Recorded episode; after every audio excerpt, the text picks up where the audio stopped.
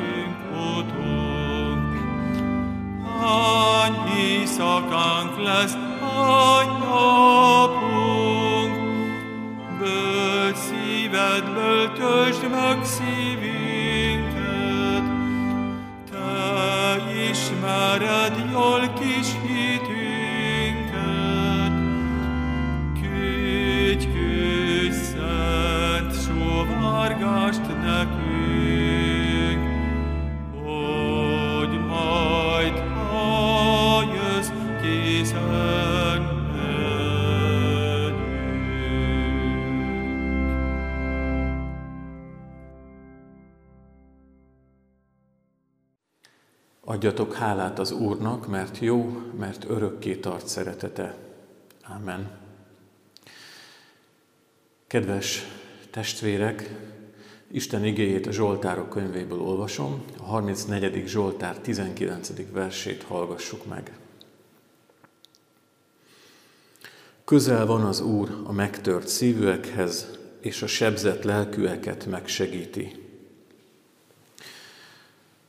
Kedves testvérek, az az ember, aki először ezt az imádságot elmondta, aki papírra vetette ezt az imádságot, személyes tapasztalata volt neki, hogy életemnek egy bizonyos szakaszában, vagy akár életem különböző helyzeteiben megtört a szívem és megsebzett a lelkem. És ez egy olyan személyes tapasztalat, ami tulajdonképpen egy általános emberi tapasztalat.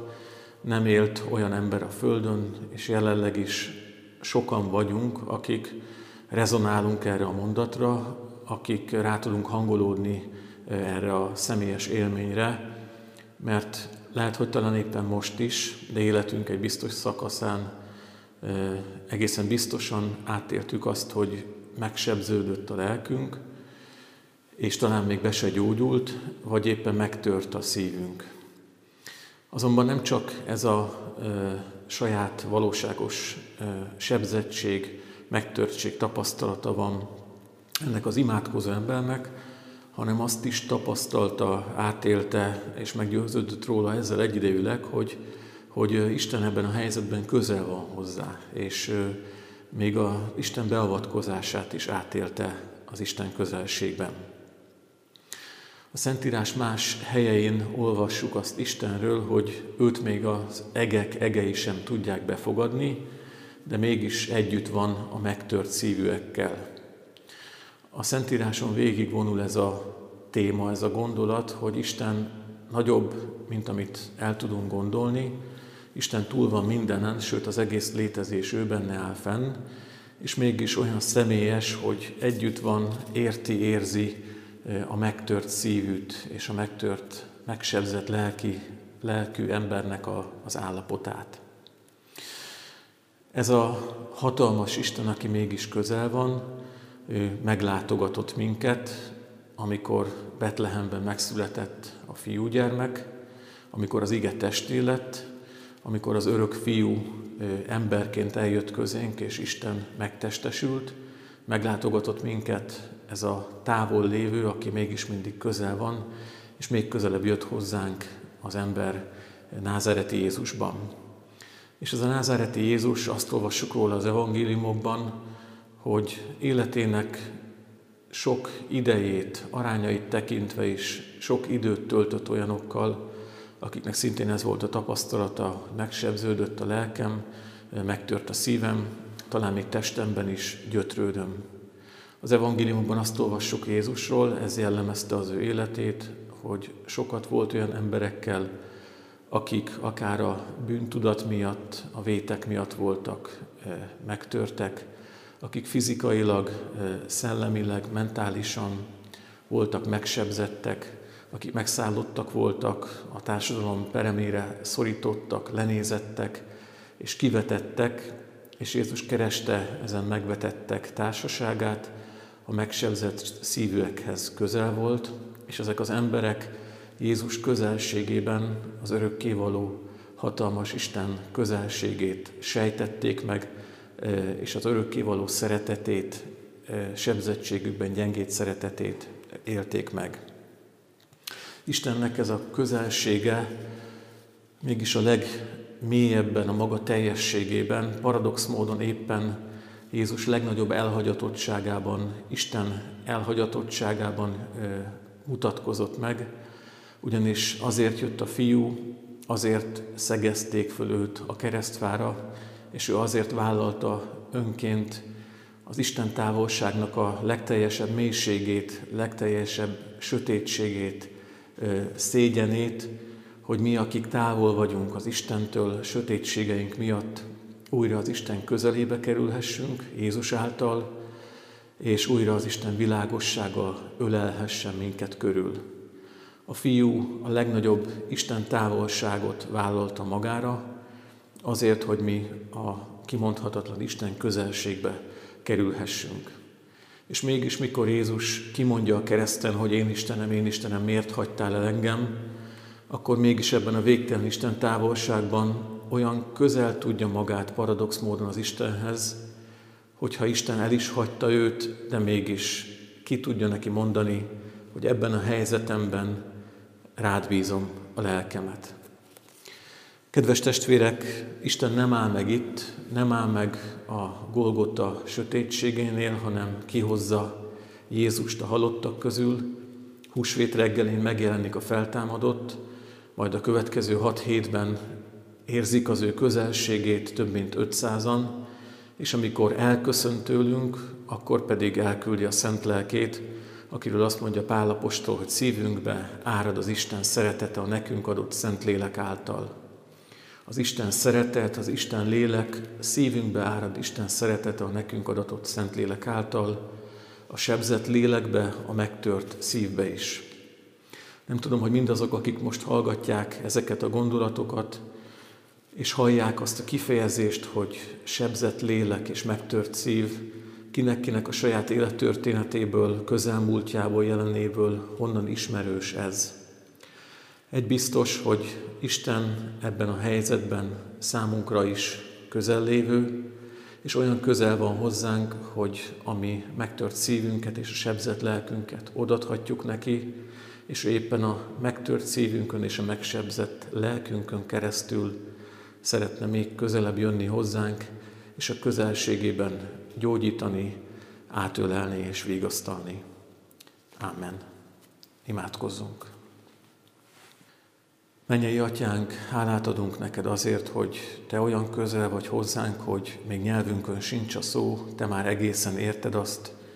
Tudod, ha leülünk, vagy ha felkelünk, szemmel tartod járásunkat, pihenésünket, hogy te nem vagy messze egyikünktől sem, mert te benned vagyunk, élünk és mozgunk.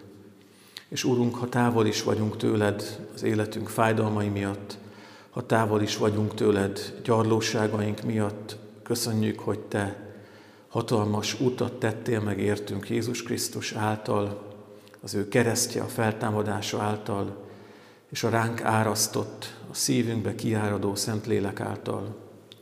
Urunk, neked adjuk át életünket, neked adjuk át életünk sebzettségeit, megtörtségét. Köszönjük, hogy te azt mondtad, hogy a pislákoló mécsest nem oltod el, és a megrepett nátszálat nem töröd el, hanem te szilárdítasz meg minket gyengeségünkben, és gyengeségünkben is rád nehezedhetünk, erős Isten. Most azokért imádkozunk, akiknek ismerős mindez, a megtörtség és a megsebzettség.